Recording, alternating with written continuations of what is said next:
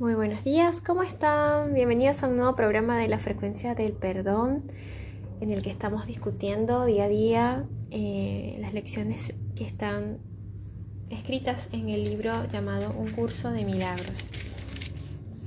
Debo confesar que esta lección he intentado grabarla varias veces y me ha costado porque uno debe entregarse al espíritu y dirigir esa práctica pero me costaba entenderla y me costaba... Así que bueno, nada, les pido que antes de iniciar eh, se concentren y dejan todo entendimiento, todo conocimiento a pedirle al Espíritu Santo que los ayude, que nos sirva de guía para entender esta lección y para poder aplicarla.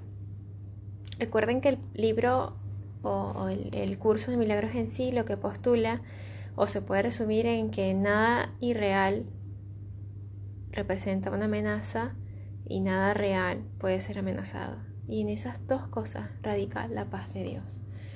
Y bueno, la lección 133 del día de hoy dice así. No le daré valor a lo que no lo tiene. En el proceso de enseñanza a veces es beneficioso, especialmente después de haber pasado revista a lo que aparenta ser teórico y estar más allá del alcance de lo que el estudiante ha aprendido, volver de nuevo a las cuestiones prácticas. Esto es lo que vamos a hacer hoy. No vamos a hablar de ideas sublimes de alcance mundial, sino que simplemente nos vamos a ocupar de los beneficios que te aguardan a ti. No pides demasiado de la vida, al contrario, pides demasiado poco. Cuando dejas que tu mente se ocupe de asuntos corporales, de las cosas que tienes que comprar y de lo que es eminente de acuerdo con los valores del mundo, estás invitando al pesar, no a la felicidad. Este curso no pretende despojarte de lo poco que posees, tampoco trata de sustituir las satisfacciones que el mundo ofrece por ideas utópicas. En el mundo no se puede hallar ninguna satisfacción. De, primer plano, lo que va diciendo el libro en sí es que nosotros solemos creer que no merecemos las cosas. Solemos creernos, eh, solemos creernos indignos, eh, no merecedores y nuestra pequeña cabecita, eh, esa pequeña cabeza digo porque siempre está pensando en la escasez, en que tiene poco, en que no tiene lo suficiente. Y por eso nunca logra ser satisfactorio nada de lo que hace que se proponga en este mundo. Sin embargo, no te está diciendo que te va a despojar de eso a pesar de que no te sientas satisfecho. Em, esto tiene mucho que ver, por ejemplo, a las personas que, en, el trabajo les hacen un aumento, por ejemplo, ¿no? Un aumento de salario y, o un ascenso, pero después quiere más y quiere más, o sea, como que nunca termina de estar satisfecho con lo que tiene y eso siempre se convierte en una competencia. Le está dando valor a algo que en realidad no tiene valor, le está dando valor a, a eso, a la competencia, al creer que con obtener más o con, con dejar a alguien por debajo o, con competir está logrando tener lo que realmente desea y no es así. Así que bueno, hoy vamos a hacer una lista de los verdaderos criterios con los que poner a prueba todas las cosas que crees desear. A menos que éstas satisfagan estos válidos requisitos, no vale la pena desearlas en absoluto, pues no harían sino reemplazar aquello que te ofrece más. Tú no puedes establecer las leyes que gobiernan el mecanismo de elección, ni tampoco puedes establecer las alternativas entre las que elegir, pero si puedes elegir, de hecho, tienes que hacerlo. No obstante, es aconsejable que aprendas cuáles son las leyes que pones en marcha cuando eliges y cuáles son las alternativas entre las que eliges. Ya hemos subrayado que solo hay dos alternativas entre las que elegir, aunque parezca haber muchas. La gama ya ha sido establecida y no es algo que podamos cambiar. No sería justo para contigo que el número de alternativas fuese ilimitado y que tu decisión final se demorara hasta que las hubieras considerado todas en el tiempo, en vez de llevársete directamente al punto donde solo puede llevarse a cabo una elección. Hago una pausa. Yo en muchas ocasiones hice listas de las cosas que quería lograr, de las cosas que quería tener y, y acá dice precisamente que si esa lista satisface eh, en absoluto tu vida, pues bueno, no, no. Y cuando digo satisfacen en absoluto me refiero a que, a que no te están permitiendo reemplazar lo que realmente vale, ¿me entienden? O sea, yo creo que uno, eh, lo que te quiere decir la lección es que tú puedes estar en el mundo y aspirar a tener las cosas de este mundo, pero sabiendo la verdad, sabiendo que no es nada de valor y que sabiendo que también es perecedero. Eso también tiene mucho que ver con, lo material, ¿no? A veces creemos darle valor a las cosas que, en realidad no lo tienen, porque al final terminan siendo eh, intemporales. Digo, temporales. Nosotros somos los intemporales, los ilimitados. Las cosas que tenemos a nuestro alrededor, todas tienen fecha de caducidad y en cualquier momento se destruyen o se deterioran. Entonces no le demos más valor a lo que no lo tiene. Eh, y que nuestra lista de, objetivos, la lista que creemos que, que, nos va a satisfacer, no termine reemplazando o haciéndonos creer que lo que de verdad tiene valor queda como algo secundario frente a lo que no lo tiene. Entonces, acá dice, otra ley benévola relacionada con esto que estamos hablando es que no hay transigencia posible con respecto a lo que tu elección te ha de aportar.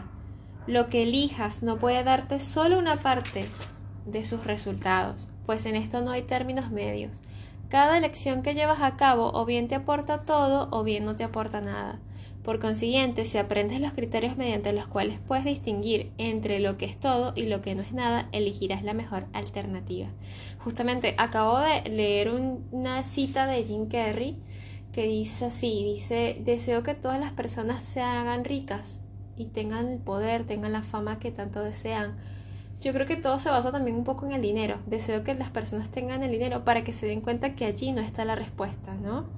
Entonces lo que te dice acá es que tú puedes elegir, tú puedes estar todo el tiempo aspirando a algo nuevo, puedes estar aspirando a tener un auto, puedes estar aspirando a tener dinero, puedes tener, estar aspirando a tener las cosas de este mundo que crees que te van a satisfacer y a las cuales les pones un valor. Pero realmente cada elección que llevas a cabo o bien te aporta todo o bien no te aporta nada. Eso te va a aportar algo, es verdad, algo en este mundo. Pero el verdadero valor, lo que verdaderamente importa, no te lo está aportando. O sea, eso es como un reemplazo de lo verdadero. Y lo verdadero siempre va a ser eh, encontrarte a ti mismo. Eh, la respuesta final es, buscarte, es, saber qué eres, es saber de dónde vienes y saber cuál es tu verdadera naturaleza, qué es lo que realmente tiene valor en el mundo. Pero repito, el curso no te está diciendo que dejes de lado esas cosas que, que tienes o que crees que te hacen feliz. En realidad no es eso lo que está diciendo, sino que sepas distinguirlas, sepas saber que tus elecciones han sido elecciones em, eh, eh, puestas con un velo, eh, elecciones que no tienen sentido y que puedes llegar a un momento y decir, bueno, mira, puedo escoger diferente. Y esta vez lo decido escoger em, guiándome por la, por la verdad, por el espíritu y por lo que yo realmente soy. no por los deseos de, de, competir, no por los deseos de sobresalir, no por los deseos de tener más cosas, de acumular, eh, sino por los deseos de, de, ser lo que realmente soy. Entonces, en primer lugar, dice el libro, si eliges algo que no ha de durar para siempre, lo que estás eligiendo carece de valor. Un valor temporal no tiene valor alguno. El tiempo no puede anular ningún valor real. Lo que se marchita y perece nunca existió, y no tiene nada que ofrecer al que lo elige. Este se ha dejado engañar por algo que no es nada, pero que se ha manifestado en una forma que él cree que le gusta. En segundo lugar, si eliges quitarle algo a alguien, te quedas sin nada.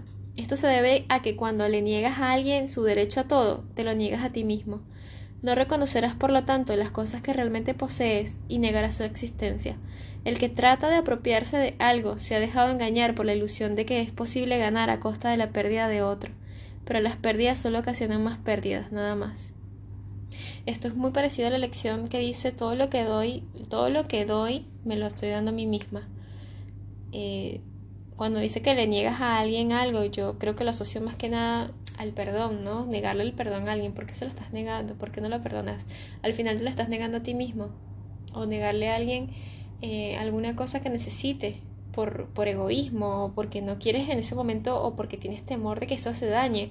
Pero al fin y al cabo, no tiene valor esa cosa que crees que se va a dañar. por poner un ejemplo, es algo perecedero, es algo que, es temporal, es algo que, que, que no tiene eh, ningún tipo de trascendencia. Entonces por eso el curso nos dice, eh, no, de hecho es una, es una gran lección humana de, de dar y de, y de dar y, de, y saber que al dar tú estás recibiendo. Porque a veces por egoísmos, ya pensándolo más en un plano más mundano, por egoísmos y por, y por miedos a perder, eh, no damos. Y en realidad lo que estamos haciendo es perdiendo doble. Entonces, el siguiente criterio que debe, que debe examinarse es aquel sobre el que se basan los demás. ¿Por qué razón tiene valor para ti lo que eliges?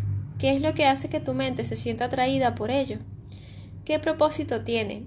En esto es en lo que en lo que es más fácil caer en el engaño, pues el ego no reconoce lo que quiere, ni siquiera dice la verdad, tal como la percibe, ya que necesita el halo del que se vale para proteger sus objetivos de deslumbre, no, del deslustre y del enmohecimiento a fin de que tú puedas ver cuán inocente es. Mas su camuflaje no es más que un fino barniz que solo podría engañar a los que les place ser engañados. Sus objetivos son obvios para todo aquel que se toma la molestia de examinarlos. En esto el engaño es doble, pues el que se ha dejado engañar no solo no se dará cuenta de que simplemente no ha ganado nada, sino que además creerá haber apoyado las metas secretas del ego.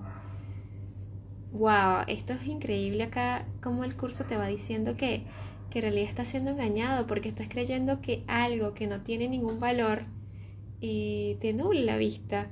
Yo he visto esto mucho en los trabajos y en los en general en las competencias, incluso en las competencias deportivas, las competencias musicales, en, los certámenes de belleza, que creemos que porque estamos ganando algo, el otro lo está perdiendo y eso nos llena de, de, de, alegría y eso nos da, ah, estoy feliz porque yo tengo algo que tú no tienes, yo tengo algo que tú no tienes, esa es la realidad y lo más eh, egoico que existe es eso, sentirse poderoso, sentirse por encima del otro, porque una persona tiene algo que uno no tiene, porque una persona consiguió un ascenso y el otro no, o consiguió que su jefe lo trate bien y el otro no, y cree que al sentirse así está resolviendo las metas del ego, pero resulta que en realidad está siendo engañado doble.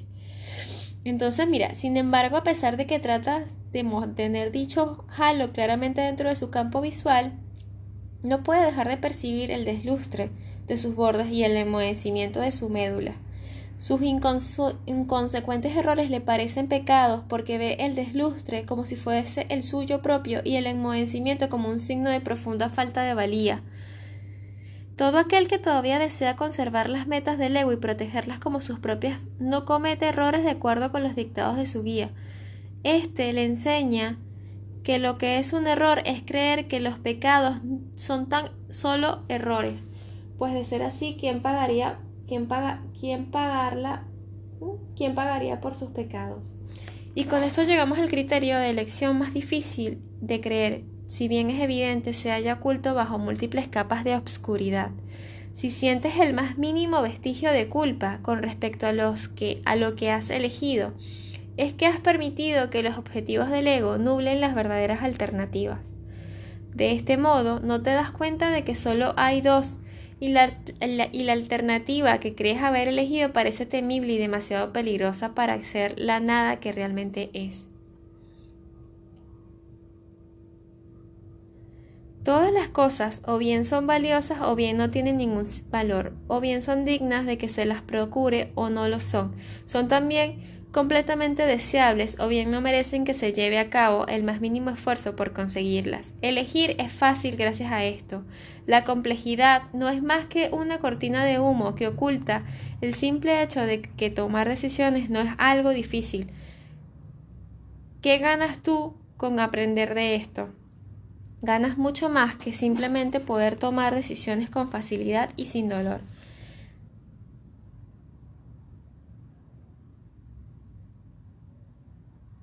Al cielo se llega con las manos vacías y las mentes abiertas, las cuales llegan sin nada a fin de encontrarlo todo y reivindicarlo como propio. Hoy intentaremos alcanzar este estado dejando a un lado el autoengaño y estando sinceramente dispuestos a valorar únicamente lo que en verdad es valioso y real. Nuestras dos sesiones de práctica larga, de 15 minutos cada una, deben comenzar con lo siguiente. No le daré valor a lo que no lo tiene y solo iré en pos de lo que es valioso, pues eso es lo único que deseo encontrar. Una cosa importante que aclarar acá, antes de volver a repetir lo que haremos cada 15 minutos eh, de, en cada hora, es que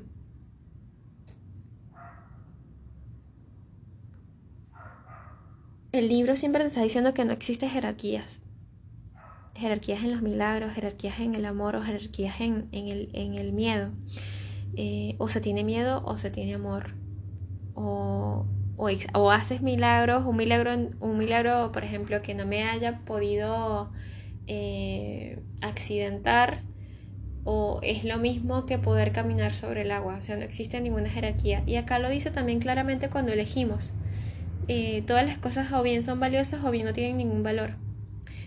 ¿Qué quiere decir esto? En este punto, y bueno, desde mi perspectiva, si alguno tiene algún comentario, sabe que puede hacérmelo llevar al correo, pero lo que me parece a mí es que es que la, el curso nos está diciendo lo que nos está diciendo el curso es que es que pongamos una, atención no solo al tema de que si amo o no amo a mi hermano, no solo al tema de si perdono o no perdono, o no solo al tema de los milagros, sino al tema de lo material, a lo que le estamos dando valor en este mundo, a las cosas que nos rodean, a las cosas o las acciones que creemos que son más valiosas que otras. Eh, a eso es, lo, es a lo que le estamos dando valor y a lo que tenemos que visualizar cuando decimos no le, no le daré valor a lo que no lo tiene. Entonces, dale, repite conmigo, hagamos esta meditación. No le daré valor a lo que no lo tiene y solo iré en pos de lo que es valioso, pues eso es lo único que deseo encontrar. Recibe entonces lo que le espera a todo aquel que llega sin lastres hasta las puertas del cielo, las cuales se abren de par en par con su llegada. Si notas que empiezas a dejarte sobrecargar con fardos innecesarios o crees que tienes ante ti decisiones difíciles, responde de inmediato con este simple pensamiento. No le daré valor a lo que no lo tiene, pues lo que lo tiene, pues lo que tiene valor me pertenece. Vuelvo a repetir esta última parte. Recibe entonces lo que le espera a todo aquel que llega sin lastres hasta las puertas del cielo, las cuales se abren de par en par con su llegada. Si notas que empiezas a dejarte sobrecargar con fardos innecesarios o crees que tienes ante ti decisiones difíciles, responde de inmediato con este simple pensamiento. No le daré valor a lo que no lo tiene, pues lo que tiene valor me pertenece esto también se interpreta de esta manera, o por lo menos así lo veo yo. Em, no existen decisiones difíciles, en realidad todo es muy simple y es muy fácil. Y cuando sabemos que las cosas son fáciles, cuando sabemos que lo que eh, no es complicado saber qué es lo que tiene valor y lo que no lo tiene, por ejemplo, eh, no es difícil hacer esa elección, no es difícil acceder a lo que realmente tiene valor y que realmente me pertenece.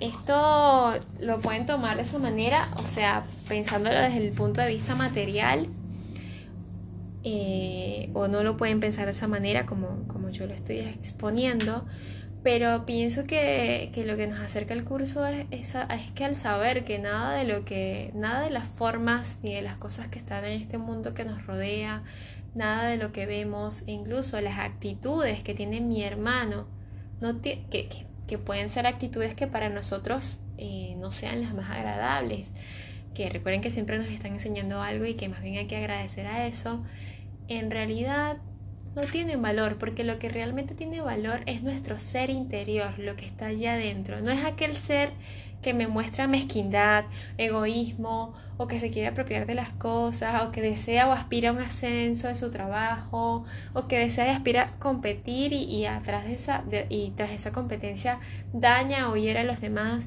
Eh, esas cosas no tienen valor. Esas cosas son cosas del ego y es una competencia que, que, nos, de la cual no somos partes en el fondo y en el interior nuestro, de nuestro verdadero ser, nuestro verdadero ser que está conectado a Dios y a la verdad, nada de eso tiene valor y nada de eso le damos valor.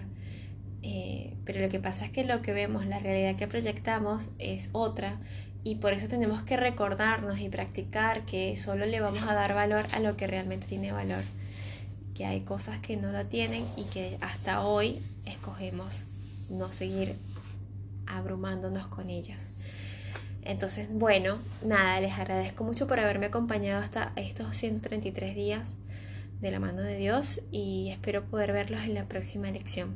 Gracias y que tengan muy buen día.